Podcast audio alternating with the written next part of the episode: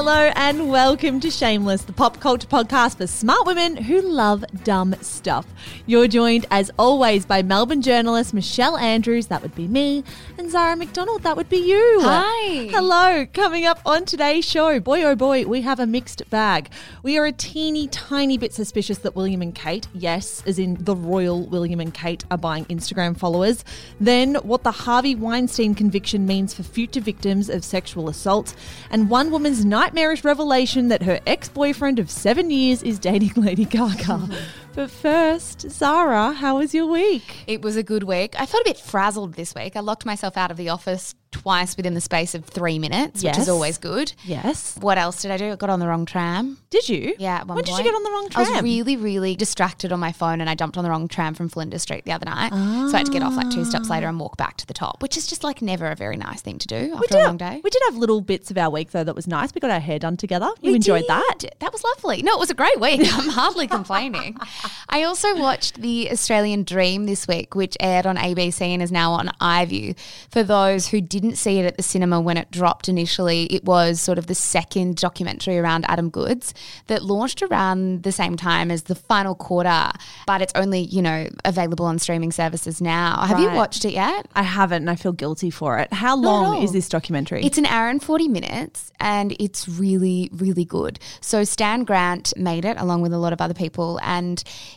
it's a pretty searing insight into like systemic racism in our country. The final quarter, I, we spoke about it pretty extensively on the podcast a couple of months ago last year. we did a whole segment on it. Yeah, absolutely. And that sort of just used archival footage to tell the story of the Adam Goodes saga.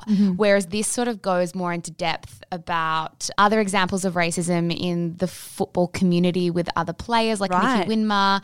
They interview a whole bunch of people, including Goodes and his now wife, uh, sports journalists, people like Eddie McGuire and Andrew Bolt. Were interviewed in it? Yeah. Really? And it was it's I couldn't recommend it more. But with that in mind, I read this really interesting piece on Eureka Street this week by Celeste Liddle. And she wrote comparing both of the documentaries. And I think it's probably good for us to see both. But she wrote, I don't think understandings of racism are gained by listening to Andrew Bolt reframe his countless columns demonizing Goodes so they look perfectly reasonable. I don't believe giving Eddie McGuire another opportunity to state that his racist comment about King Kong was a mistake assists. I wonder why these white men who still have strong media careers long after Goodes retired from AFL got so much airtime, yet Aboriginal people who documented this at the time or the allies who took a stand on the ground hardly got space. It's really interesting. It also raises question marks about why people like Pauline Hanson are still given platforms, like very similar debate. Should those people still be given microphones to talk about issues that they are clearly not educated on and not experts in? and very hateful about. Like there's a mm. lot to be said about hate here. So I think it's a it's a really important watch. I also think it's it's really important to watch with I guess Celeste Liddle's thoughts in mind. I say enjoyed it, but it still made me very very sad to watch and very kind of disappointed in the country that we live in. Totally. How was your week? I had a pretty terrible week. I know that last week, Zara, we spoke about Mercury retrograde. You oh, denied that Mercury retrograde is a thing.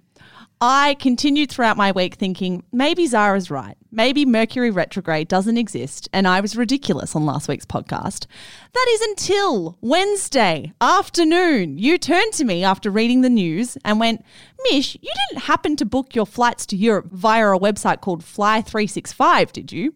To which I responded, that does sound familiar, Zara. Let me check my email. And I did book my flights through Fly365. And any listeners of the podcast from Australia will probably be well aware by now that Fly365 went into voluntary liquidation this week, which means the $4,000 I spent on flights to Athens is totally wasted. And I spiraled for the next probably 48 to 72 hours. You did spiral quite a lot, but so well within your rights to spiral. Like it was a lot of money to lose. You were a fabulous friend. Like, I don't normally give you compliments. We don't have that kind of friendship. But let me give you a gold medal for friendship this week because not only did you speak to my bank on the phone when I was sobbering too much to even. Sobbering. Sobbering. that should be a word though. Blubbering and sobbing at the same time, which is what you were doing. Spluttering, Yes. sobbering. We'll go with sobbering. I was sobbering too much to even get a word out on the phone to my bank. So you picked up the phone and explained the situation to them for me. You also spoke to Emirates on the phone to clarify that there were no tickets in my name or my boyfriend's name or our birth dates. Then you joined all of the Fly 365 liquidation support groups to try and advocate for me and send me any remnant of hope. Like you've been sending me screenshots of other customers with Fly 365 who have managed to kind of persuade banks to give them their money back. And you have been a wonderful friend this week. So thank you. You've kept me out of a pit of despair that I've wasted four grand. It was it was quite an afternoon when we worked it out, and I felt terrible for being the bearer of bad news when I realised. and the other element to this is that when we booked our flights here, we booked them like we're taking a break in the middle of the year, and when we both booked them separately, like a month apart, we realised after you had booked yours that we were on the same flight, mm. and I was like, oh, now we're not going to be on the same flight by accident. but happy news, as you're still fighting to get your money back from your bank. I've spent now $9,000 on flights, but I am back on the flight with you and Ollie and Mitch, and the four of us will have a very merry time all the way to Dubai. So it's not that bad. Do you admit now that Mercury retrograde is a thing, though? No, because I look, I don't want to like rub this in any more than it needs to be rubbed in. But you actually booked these flights outside of the dates of Mercury in retrograde. They just fell apart within it. So Mercury retrograde, for those who listened last week, would know don't sign the contract in the period, but you actually paid before that. So it's cop out. It's still a cop out. I'm sorry Fucking about your week. Do you have any recommendations? Anything get you through the week? I do. I have a recommendation that is one half very saucy and fun, and the other half quite depressing. Have you listened to Dying for Sex? No, but I've seen it all over the charts. Yeah. So Dying for Sex is a podcast by Wondery. As Zara just said, it's doing really well in the Australian podcast charts and I imagine probably around America as well. It's hosted by Nikki Boyer, who is a radio broadcaster, singer songwriter as well. And it's with her best friend, Molly. Now, Molly has terminal cancer and has this really fascinating story where once she was diagnosed as terminal, she left her unhappy marriage and then has set about on this sexual exploration. She's kind of like in an oasis of men where she's trying to have as much interesting sex as she can before she dies. Now, if you're listening to that and going, I don't understand the link between terminal illness and wanting to have sex with lots of people, I'm going to leave that to Molly to explain. I really encourage you to listen and download the podcast because I think the way she talks about connection and collaboration and creativity with sex is so fascinating. And as someone who has not had all this weird fetish sex in my life, I find it very interesting to listen to someone who has, let alone someone who is now facing their imminent death. Interesting for you because you're as much of a prude almost as I am. Yes. Is it hard to listen to that element or because it's baked in something so much more meaningful, maybe you I can thi- get past the prudishness? Yeah, it's kind of like because it's so meaningful and it's so important, and this woman is grappling with her death while she's still alive, which is such a, a weird thing to wrap your head around as well. I really love this podcast. I think some elements of it are a little bit overproduced, but on the whole, this is one of the most brilliant podcasts I've listened to because I think it is very life affirming, and I think their friendship really stands out. This connection between Nikki and Molly is so beautiful. They've known each other for decades, and hearing them have these conversations where they're both grappling with Molly's illness is just above and beyond anything I've listened to. I really, really encourage that you all give it a go, including you, Zara. I know. I was, I was going to say you've given it a good sell, so maybe I'll jump on the bandwagon. Okay, but where we are starting today, though, Mish, is with a little bit more of a sugary one. We are unpacking royal Instagram accounts. More specifically than that, Zara, potential royal Instagram fraud. Listeners, please cross your fingers and toes that Queen Lizzie does not listen to shame. I was going to say we're also unpacking the hot royal instas. Oh, Who are the, hot, royals? The hot royals are definitely Harry and Meghan are very hot. Who else are very? Oh, is that what you're talking about? I'm not even meaning physically hot. I mean like the the the hot royals, like you know Oh, the royals. the young, like gung ho zest royals. the what? Sorry, gung ho. Never mind. Let's the go gung ho zest royals. What we are talking about today, Zara, is there was a fabulous 4,000 word piece published in the New York Times by Caity Weaver. You would recognize that name if you are a long time listener of Shameless because she is one of our favorite writers, Zara. She wrote this 4,000 word investigation on her conspiracy theory that Kate and William, yes, Kate and William of at Kensington Royal, are buying followers to make sure they are just a little bit more popular and have just a few more followers on Instagram than their ultimate rivals at Sussex Royal, aka Meghan and Harry. And she doesn't say it explicitly, but she sort of hints through the piece that something fucked up is going on. She calls it curious. She calls it curious and very inexplicable, and it is. I have to say, with this story, Mish, I almost don't know where to start. There are so many elements to it. There were graphs and different acts and experts and so many words. The first place that I want to start with this story, though, I think is with the lead image. Yes. I think the lead image is so beautiful because it's so funny. The whole story is so, so funny. If you've got time to read 4,000 words this week, please do. But the lead image was of Kate and Will and Meghan and Harry all sort of Photoshop standing next to each other. But Kate and Will were standing on these kind of plastic stool podium things that you would use in your house to like climb high shelves in a cupboard or something. So they were standing a little taller than Harry and Meghan. Yeah, they had a little leg up, so they were just a little teeny tiny bit taller. They had a leg up. That's exactly right. Tell me what grabbed you most about this story. Look, what grabbed me most before we get into the evidence, because I imagine lots of listeners The listen- evidence. the evidence. Lots of listeners have probably tuned in and going, okay, why? Why on earth would the royal family buy bots to inflate their Instagram following in some weird competition? Great question. I think the thing that grabbed me most about this piece, Zara, was Caity Weaver's exploration of how important hierarchy and how important popularity is to the institution of the royal family and the palace in Britain, particularly now that Meghan and Harry have walked away and they have rejected the palace. It is more important than ever that Kate and Will are seen as the most popular, the most important, the most loved royal family members. And I think that is a great place to start because it does explain how something completely bizarre and unusual is going on. Totally. And I think it's an incredibly important point to touch on at the very start. There has been so much bad press around the royal family, to be honest, for decades now. And when Kate and Will came along and Harry and Meghan came along, they were like the shining lights of the royal family. Mm. Harry and Meghan have kind of fucked off, for lack of a better word, and power to them for doing so. So now all their eggs are in the Kate and Will's basket and they need to fill it up. They do need to work? no, they do need to fill it up. Now, let us paint you a picture. If you go and look in the article, which we will link in the show notes, you'll find a graph. But I'm going to do my very best. I mean, I explained the Karen meme so well, Zara. Who knows? Maybe this is my forte. Come on, Mish. All right, so there is a graph that shows that when the Kensington Royal, which belongs to Kate and Wills, their Instagram page launched in January 2015, it had like a quite gradual rise to its now 11.3 million Instagram followers. Now, Meghan and Harry's account only launched less than a year ago. It launched in April 2019, right? Not even a year old.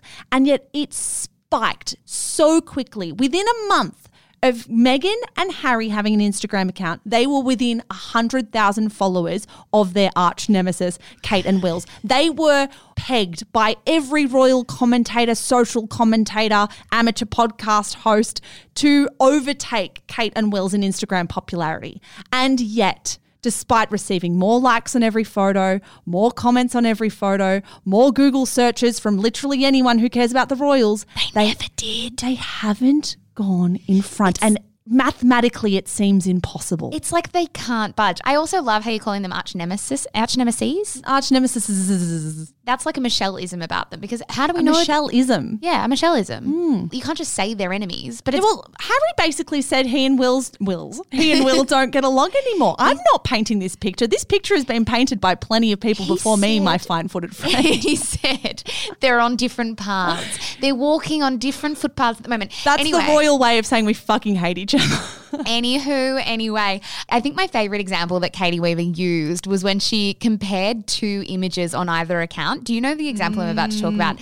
She, what she did was, in order to prove that something fucking weird was going on on the Kensington Royal Instagram, she got two images up. One was from Sussex Royal and one was from Kensington Royal. They were both posted at the same day. It was a Friday. The one on Sussex Royal was a photo of Prince Harry playing polo. So he was like sitting on a horse and like as you do playing polo. The other post that she wanted to compare it to was this portrait of Queen Victoria, like the late Queen Victoria. It was an incredibly old portrait. It was so old that it was kind of in an oval shape on the mm. Instagram feed. Anyway, what she did was she said these posts went live on the same day. The Queen Victoria post went live at about six o'clock in the morning, not my friends, prime time. Those who have ever posted a photo after a weekend would know as much. Anyway, it wasn't prime time, and she said it's interesting because what happened to Kensington Royals Instagram account is that they gained roughly three and a half thousand followers in the first five hours after that image went live. Mm. Compared to the photo of Hotshot, Prince Harry on his horse, they only gained 1,200 new followers. Now, someone might be thinking, Sarah, the portrait of Queen Victoria might have been hot. She might have been a hot shot. Someone also might be thinking, what the fuck is going on? and we don't blame you. like also true, but I don't care because I love this story so much. Someone might be thinking, Sarah, it could have been a hot portrait. She could have been a hot lady. It might have been a likable photo. Why are we talking about Queen Victoria being hot? Because this is what the listeners are thinking right Okay, now. okay. What you'll find is that the photo of Queen Victoria was liked by half the amount of people that liked the photo of Prince Harry. Mm-hmm. So it's almost inexplicable that they would gain like double the amount of followers after uploading a photo that got half the amount of likes. I agree with that. And also, listeners would know that really a loose way to kind of get a gauge on organic followings and organic engagement is to look at how many followers someone has and the percentage of engagement that they have. Now, Sussex Royal has less followers than Kensington Royal, however, has double the average number of comments per post and has 13.5 million more likes on their photos than Kensington Royal. That doesn't make a whole heap of sense to me. In fact, bless her soul, Caity Weaver went across and found the top 10 posts across both Instagram accounts. And despite Kensington Royal having more followers, one of their posts featured in the top 10 across both. Nine of the other top 10 most liked posts ever had Harry, Meghan, and their son in them. The only Master photo. Archie. Master Archie. the oh my god, I missed that. Master Archie. The only outlier was an image of William and Kate's two eldest children on Prince Charlotte's first day of school in 2019, and that ranked eighth. It does not make sense in any way, shape, or form that Kensington Royal continues to grow their Instagram following at a higher rate than Sussex Royal. It's a goddamn royal conspiracy. That much is true. I think the other point that I wanted to touch on here, Mish, and I think you found this very interesting from the story, was the fact that, and this will sound so stupid to the naked ear who doesn't. It all sounds stupid, don't worry. like a great point. we crossed that bridge way, way, like way eight ago. minutes ago.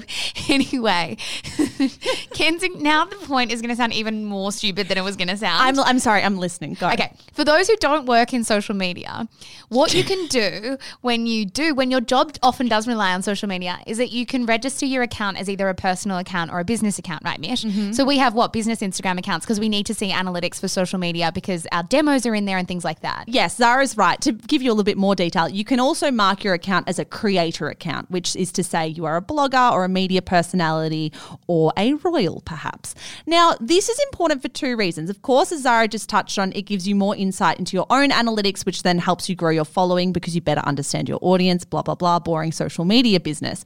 But it also gives third party websites like Social Blade, like CrowdTangle, which are the sites that gave these stats to Caity Weaver, more insight to your audience as well. Now, basically, everyone, I would put my hand up and say basically everyone with over 10,000 followers on Instagram would naturally have a creator or business account. It's the smart thing to do. I can't see any legitimate reason why you wouldn't want to do that if you are interested in growing your following. The only reason you might not want to do that and you might want to stick with your personal account is because they have data and analytics to hide. Like wrong time to push the drum roll. data and analytics to hide that they do not want third party websites knowing about. What do Kate and Wills have to hide? Why the fuck do they still have a personal Instagram account when they've got 11 million followers? Something's up. And I actually did find it interesting that Caity Weaver was sort of joking all over the internet last week and over the weekend that it was a big conspiracy and it was a big joke because, yes, it's a bit of a conspiracy and yes, it's a bit of a joke, but also the numbers kind of don't lie. Mm. Like there is clearly something going on. And I do think it says a lot about royal popularity and how much they are hedging on Kate and Will being their shining, guiding light. And for some reason, the royal family in Kensington and Buckingham Palace are measuring popularity in a very physical form online at the moment. In a very modern way, Totally. in fact. And I know that you gave me a bit of shit for calling them arch nemesis, uh, but really, them doing this, them always looking at what Meghan and Harry's following is and every single day making sure they are 0.1% of a follower count above them means that they're also seeing this as direct competition. They are seeing this as such a tight race and one that they are desperate not to lose. Thank you, next bitch. And now it is time for the quick and dirty. As always, we bring you the top five stories from the Don't do it. Don't the do it. ruffle it and the No. the celebrity news cycle. Michelle Elizabeth, fine-footed Andrews, thin-footed Andrews. Tell me what you've got today. I would like it to be high arched footed Andrews, but that's fine. Michelle Elizabeth, high-arched foot Andrews. what have you got today? My first story Taylor Swift literally plays the man in new music video. That is from BBC. How did you like this video? I, okay, controversial opinion. I liked the video. We all know I'm a major T Swizz fan. Love her, have always loved her. Red is one of the best albums I've ever listened to. I think she's incredible. Also, a shout out to False God, as always. However, this music video, while I think it was brilliant and while I'm very impressed that she played the man literally so well, I didn't think it was as empowering or moving or interesting as what I originally thought it would be. I first listened to The Man when her album came out. Like I remember the day that Lover came out and I listened to this song and I could immediately in my head see what a kick-ass music video this would be. And maybe my expectations were too high, but I can't hide the fact that I watched it and felt like it was a little bit lackluster. It's interesting with Taylor Swift because the hype is always huge. And and that's self-inflicted hype. Like she hypes it to the point where she wants everybody to know what time her music videos are dropping. And I cannot remember the last time I watched a music video if it wasn't a Taylor Swift one because she hypes her own music videos so much. Mm. So I kind of don't blame people for feeling like it's an anticlimax when that hype exists. I also watched the video and a lot of people in our Facebook group absolutely loved it. And I thought it was great. But I also thought for me, it was all a little too obvious. Like the story behind the song is literally what would my life be like if I was a man? And there were all these beautiful examples of ways that men can live their life in a way that women can't, which is what man spreading on the train or looking after a child and being called the world's best dad. And she told those stories, but she told them so obviously. Like the guy on the train with his legs spread was also throwing his newspaper on people and smoking mm. over people. And I feel like that's not an accurate depiction of the dichotomy between living as a man and a woman. Like it's far more mm. subtle than that. And maybe I don't understand the art of music videos and sometimes you need exaggeration to tell a story, mm. but I did think it would be more powerful if it was more simple and and underplayed. Can I give you the vision that I had in my head as to what would make the perfect music video? Not to say that I know more than Taylor Swift.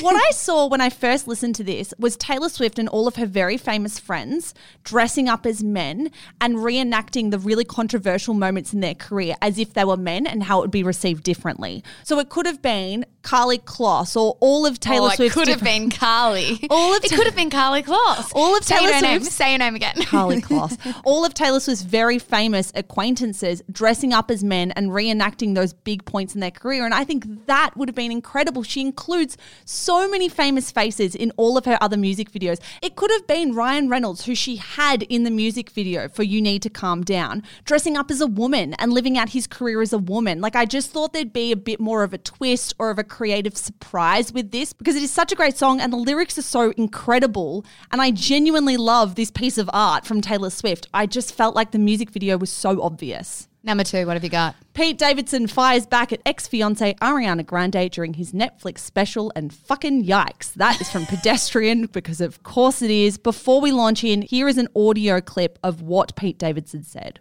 You're like, Pete, this isn't fair. You're like, you're airing out dirty laundry. How could you do that? Where did she say this stuff? To her friends in the confidence of her own home? No, she said it on the cover of Vogue magazine.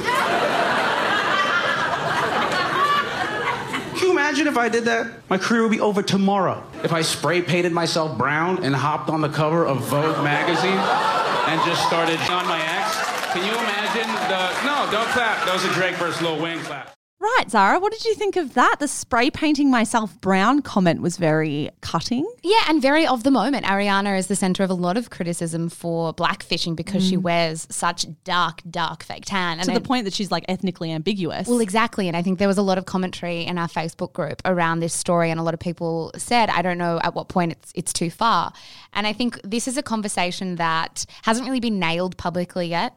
Um, it's, I don't think it's a, it's a conversation that's really come into the public sphere that much yet. I feel like it's very new, but I also think for a lot of people at the moment, the way they're getting their heads around this idea of blackfishing is just don't look ethnically ambiguous. Stick to the the color that you have, and if that means sort of using a bit of fake tan to glow rather than change the color of your skin dramatically, then that's sort of the best way to play it at the moment as we make our way through this conversation. When it comes to Pete Davidson, I thought it was interesting that he kind of denigrated her for slamming him when she was interviewed on Vogue, and yet she he kind of just did the same thing right back. Oh, disagree. I agree with him. I think that if male celebrities came out and slammed their female partners in the same way that female celebrities can sometimes do that to them, they would receive more condemnation and more negativity from the media. I think we often applaud women like Ariana Grande for coming out and saying her relationship was a distraction or a bitch shit. I don't think we'd ever let Pete Davidson do that. And I think he absolutely has the right to go up in his Netflix special and say, This is kind of unfair. I'm being slammed because my ex fiance wants to air all of our dirty laundry. She doing that gives him a license to do the same. Like I understand that, but it's also a kind of a bit tit for tat. Like he has the right to, just as she has the right to. Like they can say whatever the fuck they want publicly. But to denigrate her for saying, well, fuck you for talking about our relationship, I'm going to slam you for X, Y, and Z feels a little hypocritical to me. It doesn't mean he can't do it, but it still feels hypocritical to me. I'm here for the drama. I don't really care. My third story Hilary Duff wants to change the law after photographer incident at son's game. This is from page six, and this sparked a lot of conversation in our Facebook group, Zara. Wasn't this an interesting story? Yeah, so Hilary Duff posted a video on her Instagram page where there are, of course, millions of followers of a man that she accused of being a paparazzo. Now, he was using a very expensive, very professional camera at her son's soccer match, I think it was, taking photos of seven, eight, nine year olds while they played soccer. Hilary Duff went up to him and basically said, Can you stop doing that? These are children. They are not content for you to sell on. It was interesting because there wasn't really a clear conversation as to whether or not he was a paparazzo. Hilary Duff clearly assumed he was and posted the video on her profile. It sparked a lot of conversation. Does this man rocking up at the soccer game to take photos of children warrant Hilary Duff public shaming him? Which is what I always come back to in these conversations, which is how often should we make one person an example of for the greater mm. good? And I said to you, is this right? And you said, well, at the end of the day, he could very likely be publishing these photos of her kids, and she had no say in that. And then I found myself spiraling a little bit because I think you're absolutely right. He absolutely could have taken these photos and put them up in any way he wanted on the internet. But that said, and I don't know if this is a very narrow minded view of celebrity, and I'm not married to this point, but does she have an element of protection because she's a celebrity? Not if her kids were the photos, but if she was. Like, is there a difference between her taking a photo of him and putting it up and him taking a photo of her and putting it up? Yes, I think if he was taking a photo of her, the power imbalance is too great and she shouldn't have posted this video. If he was, in fact, snapping photos of children, then 100% get on your Instagram page and call that out. That's disgusting. And his excuse was it's not illegal. Well, it should be illegal. I'm stunned that it's not. That is gross that any adult can go along to a children's sport game and take photos of little kids. I think it's gross. And if that's the case, all power to Hilary Duff. If it's not and he was snapping photos of her, then I do think the pendulum has swung too far. Yeah, and I think that happens a lot in these cases. It is interesting to me that after all these conversations about celebrity and children and paparazzi, that nothing has really changed. Remember, Jennifer Garner used to be quite vocal about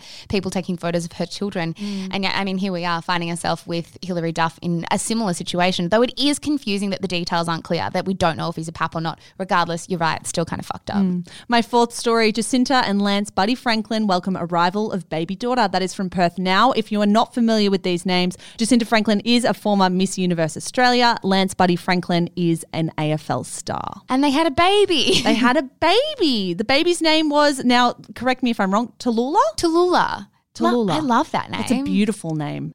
Yeah, and I actually have no opinion or commentary because a baby is nice news, and so is two people having a healthy baby with a nice name. So congratulations to those two. Totally. I wonder how Jesinta Franklin's app is going. Remember how she kind of pulled away from Instagram and launched her own self branded app Yeah. to keep up to date with her life? And she, uh, I think she announced her pregnancy via the app, so people had to subscribe. And yet, nine months later, she released a statement to the Daily Telegraph to announce the birth of her baby. So, Interesting. could tell you something. My fifth and final story for today's quick and dirty. Oh this sounds so good.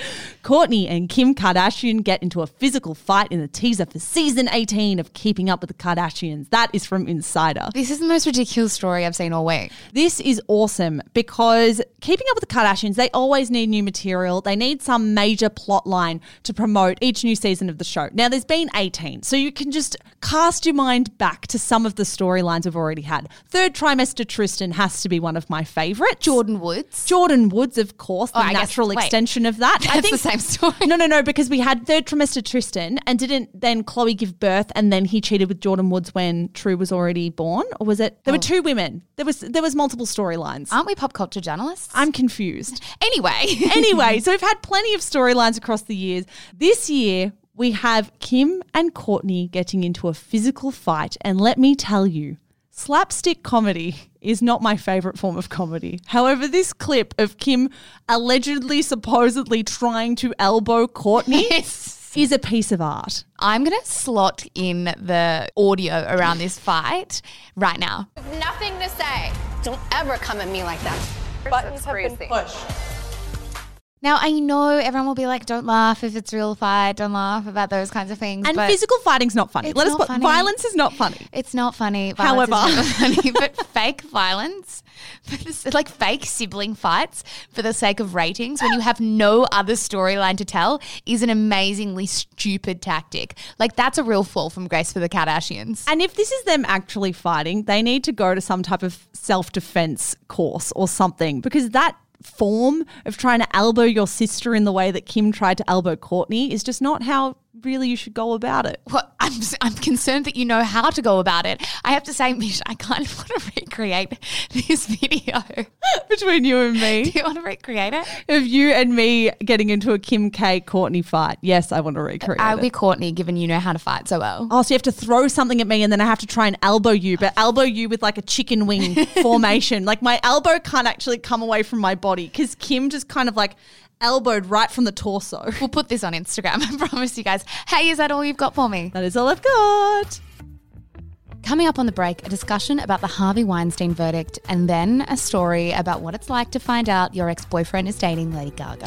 but first, a word from today's sponsor.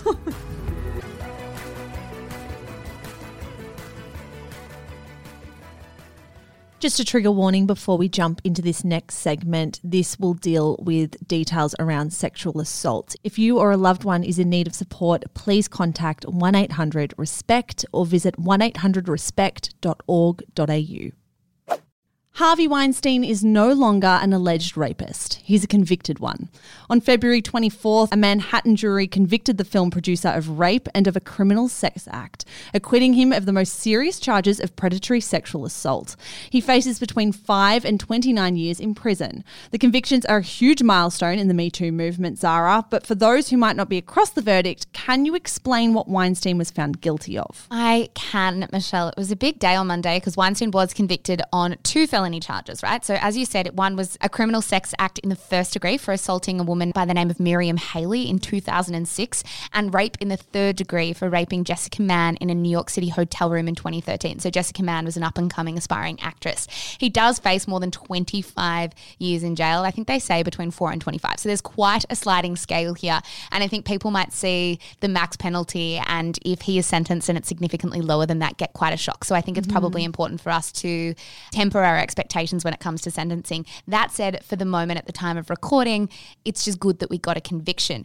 What is interesting is the jury acquitted Weinstein on the two most serious charges against him, which were two counts of predatory sexual assault. Am I right in thinking predatory sexual assault? I know you're not a lawyer, but I you know, seem to be a lot more across this kind of terminology than me. Is that to indicate he had a pattern of premeditated behavior? Yeah, so what they did was it was really interesting. They got a woman by the name of Annabella Sciorra, who is an American actress, on the stand. Her charges were sort of outside the statute of limitations, so they couldn't actually use her in the case. What they mm-hmm. did use her for was the predatory sexual assault charge, which meant she told her story on the stand. And if the jury believed Annabella's story plus the other two, then they could convict on predatory sexual assault.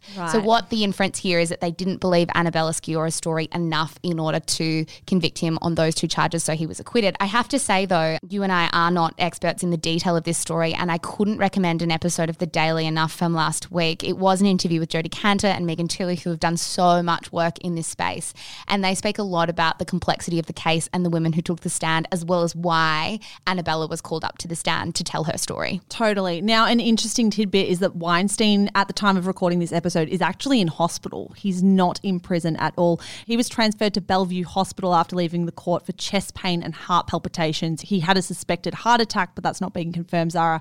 He will be transferred to Rikers Island and then be put behind bars once he's deemed healthy enough. It is interesting because I think that there would be, and understandably too, a whole lot of skepticism about that. I mean, there were news headlines around him walking into court with a walker. Mm. People were alleging that, you know, it was making him look a little weaker or physically weaker at least than he actually is to make the jury sort of sympathize or empathize with him a little more. And also a little bit more skeptical about the monster narrative that the prosecution was angling for. Absolutely. But I also think there's something to be said about arrogance with Harvey Weinstein, and perhaps he didn't expect to be convicted on this. Mm. I know a lot of the commentary from female journalists was that they didn't expect him to be convicted. And if they didn't expect him to be convicted, then I imagine Harvey Weinstein didn't expect himself to be convicted. Have you read what he said immediately after the conviction? I haven't. I think this paints such an interesting picture. I read about this. Molly Jong-Fast wrote for the Daily Beast about her response to the conviction, but also Harvey Weinstein's reaction. His first words were, I'm innocent, I'm innocent, I'm innocent. And then,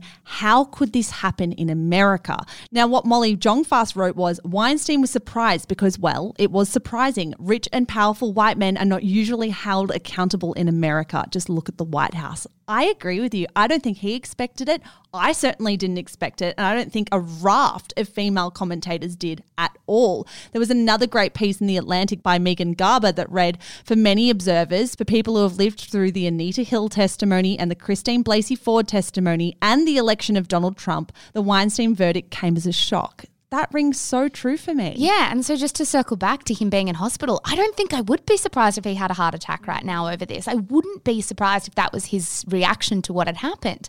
I think there are a few things to consider as to whether this conviction and this story can really create meaningful change or have a ripple effect beyond Hollywood. But I think one thing to consider first and foremost is the complexity of these testimonies. So, as I said, I, I really couldn't recommend that episode of The Daily more because Megan and Jodi do go into how complex the testimonies of Miriam Haley and Jessica Mann were because they weren't what we would consider a quote unquote perfect victim. They spoke a lot about how these cases weren't cut and dry. For many, they were incredibly confusing. Like, how can women have contact with Weinstein after saying that they've been assaulted? Or more than that, how can they have a relationship with Weinstein after being raped? I think if we're talking about the nuance of trauma and assault and power dynamics, this case is really important because it's forcing a conversation forward about what survivors of assault actually look like. Absolutely. So if you're not across this, Jessica Mann and Miriam Haley continued to have email chains with Weinstein. One of them continued to have consensual sex with him after he raped her.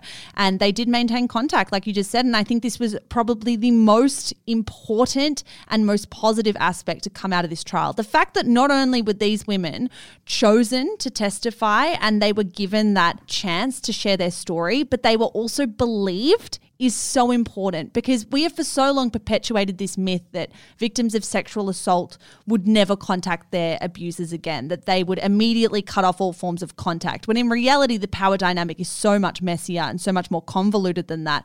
And 81% of sexual assault victims have been assaulted by people that they knew before the assault took place. That's a really important factor in this. And I read a really interesting quote from Jessica Mann. She said, I think I wanted to keep sleeping with him and I wanted to continue this this relationship because I could normalize it in my head. I was so traumatized and I was so affected by what happened between us that if I continued to have a relationship, I could continue to tell myself everything was fine. I wasn't affected. It wasn't that bad, which I think a lot of victims of sexual assault can relate to. Yeah, and I think it's why it's so searing to see this on such an incredible public stage and incredibly brave of Jessica Mann to want to be the one to tell that story publicly.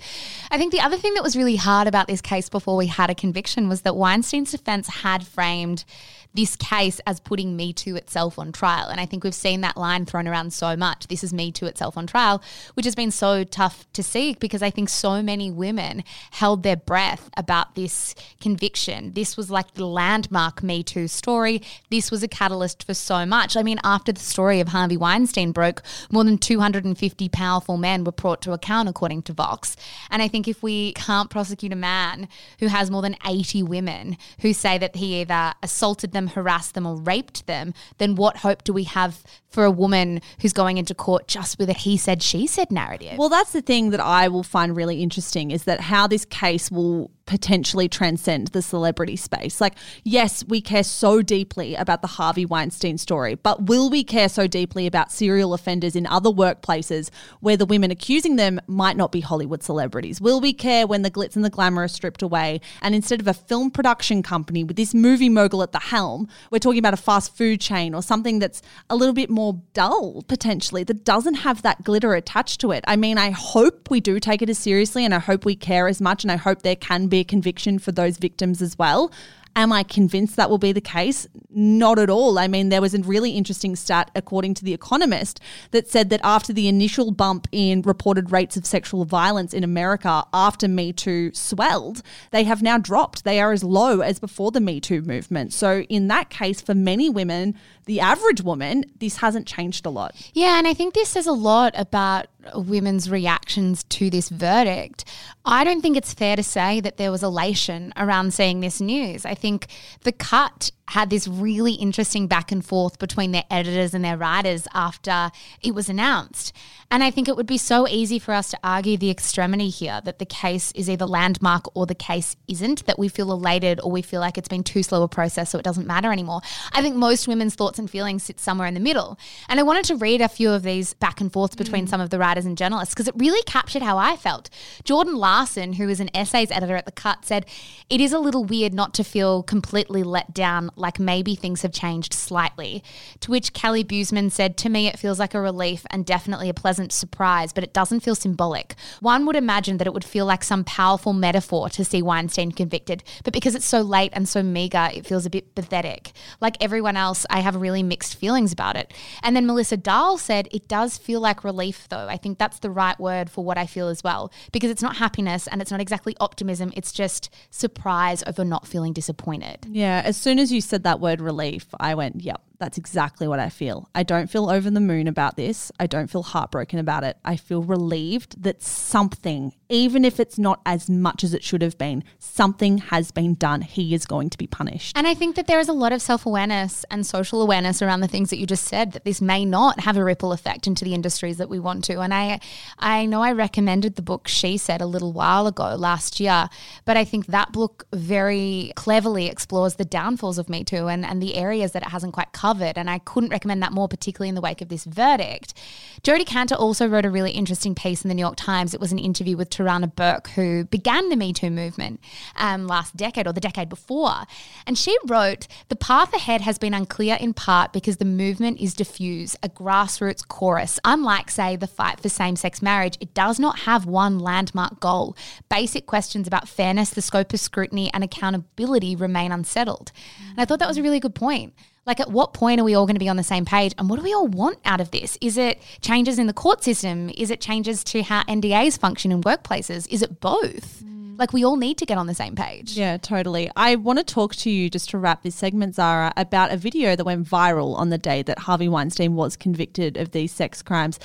It was called be a Lady, they said. And it was released by Girls, Girls, Girls magazine, which I had never heard of before oh, I saw this video. The video, if you haven't seen it, it gained millions upon millions of views in a very short space of time. And it gained Girls, Girls, Girls magazine more than 200,000 Instagram followers in a week. I'm going to play you a clip from the video here. Remove your body hair. Bleach this, bleach that. Eradicate your scars. Cover your stretch marks. Plump your lips. Botox your wrinkles. Lift your face. Tuck your tummy. Perk up your boobs. Look natural. You're trying too hard. You look overdone. Men don't like girls who try too hard. Now, if you recognize that voice, that is the voice of Cynthia Nixon. You'd recognize her as Miranda from Sex and the City, Zara. And she was reading out some really powerful quotes about womanhood and the many contradictions we are told to live under so that we always meet the male gaze and never disrupt systems of power. Totally. And I thought it was so interesting because it's been a long time since I've seen something go so viral, so universally. Like it was all over my newsfeed. So many women I knew were sharing it from friends from school to influencers that I follow. Like it was crossing so many different kinds of women. And also, I found it really interesting that women that I follow who don't necessarily share very political things on Instagram were sharing this video. So mm. it, it certainly hit a nerve. And I really don't think that it's a coincidence that the day that Harvey Weinstein was convicted was a day that something like this went viral. I mean, the last sort of slide on this video was his face, right? Mm. And I think that even if it wasn't a conscious decision by hundreds of thousands of women to share this because of that. I think that there is this sentiment of anger and sadness and also confusion. I think there's a whole lot of confusion that we've had all of these really powerful conversations and a lot of smart people trying to do really smart work in this area. And yet it still feels like we're not making as much headway as we like. And I think there is a lot to be said about why this video went viral right now. Three,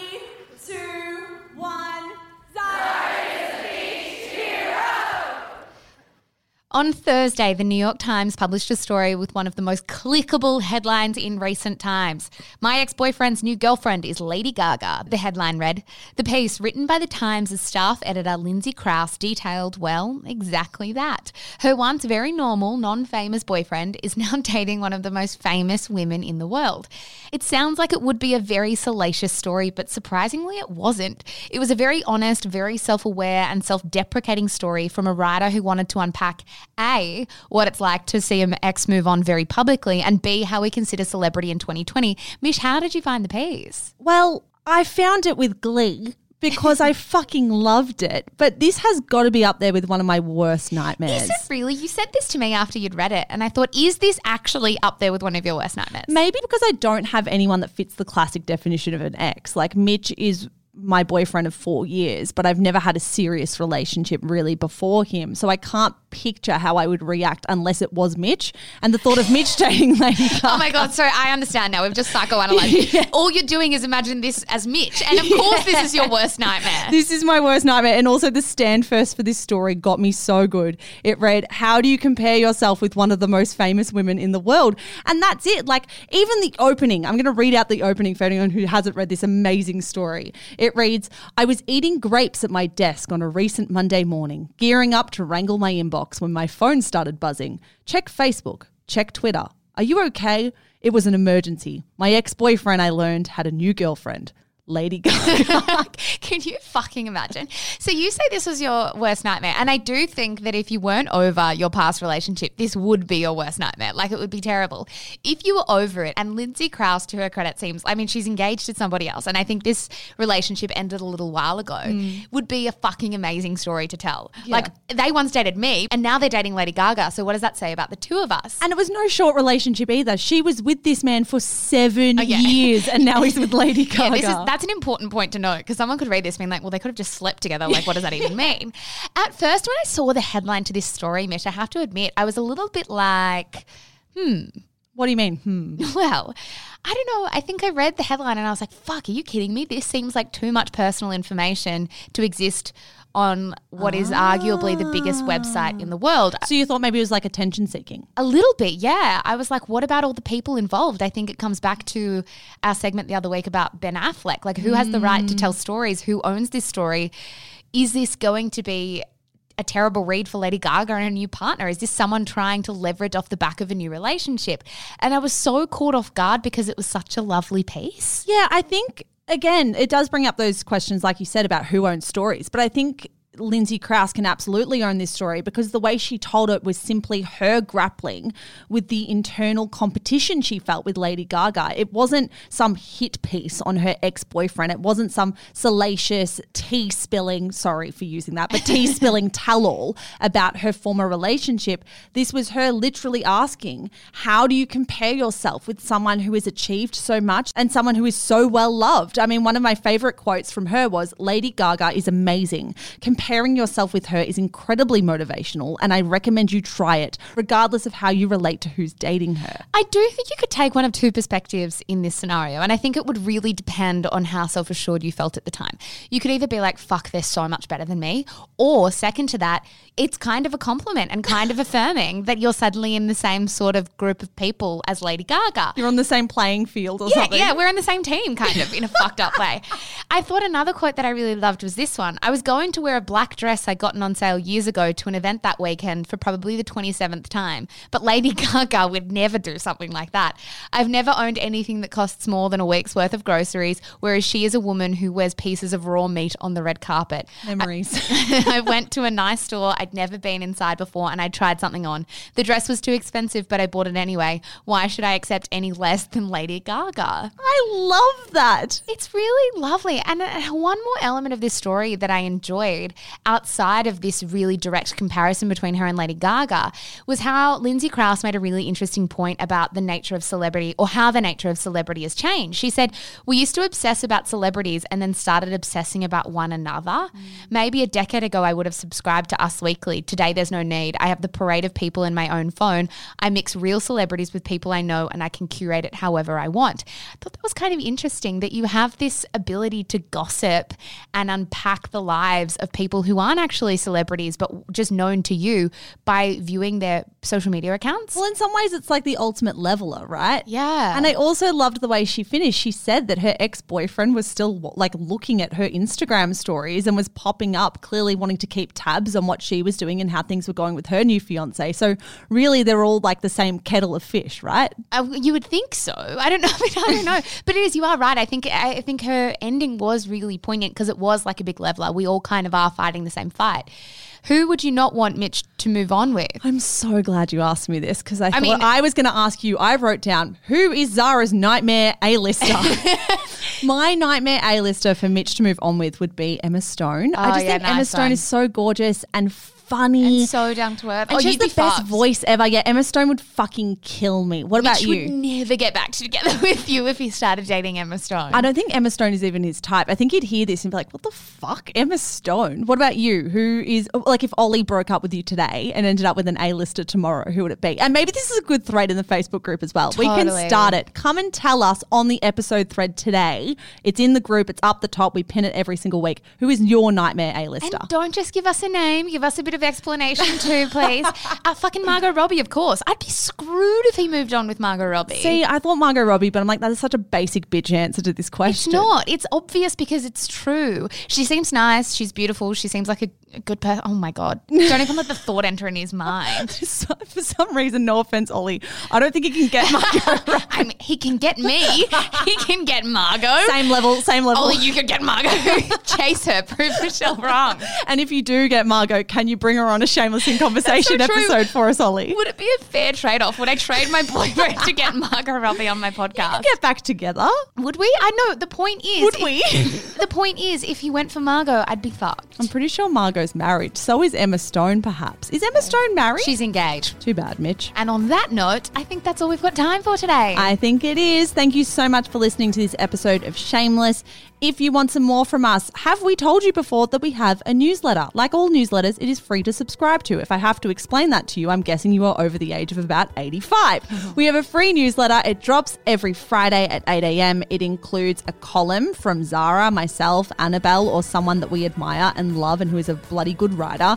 We also include recommendations on what you should read, watch, and listen to on your weekend. So I will pop a link in our show notes to subscribe to our newsletter. It now drops on Fridays, as I said. We used to drop on Thursdays, but we like keeping you all on your toes, Zara McDonald. we so do. You I, tuned out. like- You've been reading your like messages on your phone. I actually just started reading my emails because I really tuned out and clocked off the episode. But I'm sure Michelle did what she was meant to do. Thank you so much for listening, everyone. Any emails to update me on? Nah, nothing really.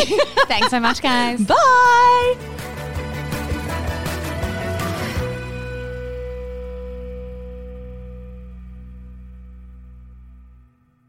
Hello, guys. Mish here. I am the co founder of Shameless Media.